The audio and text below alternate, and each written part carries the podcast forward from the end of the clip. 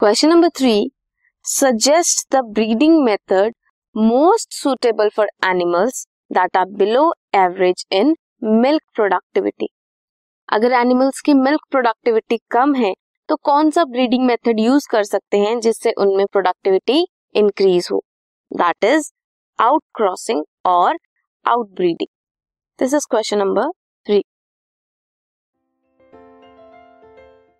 this podcast is brought you by Hubhopper Shiksha Abhiyan अगर आपको ये पॉडकास्ट पसंद आया तो प्लीज़ लाइक शेयर और सब्सक्राइब करें और वीडियो क्लासेस के लिए शिक्षा अभियान के यूट्यूब चैनल पर जाएँ।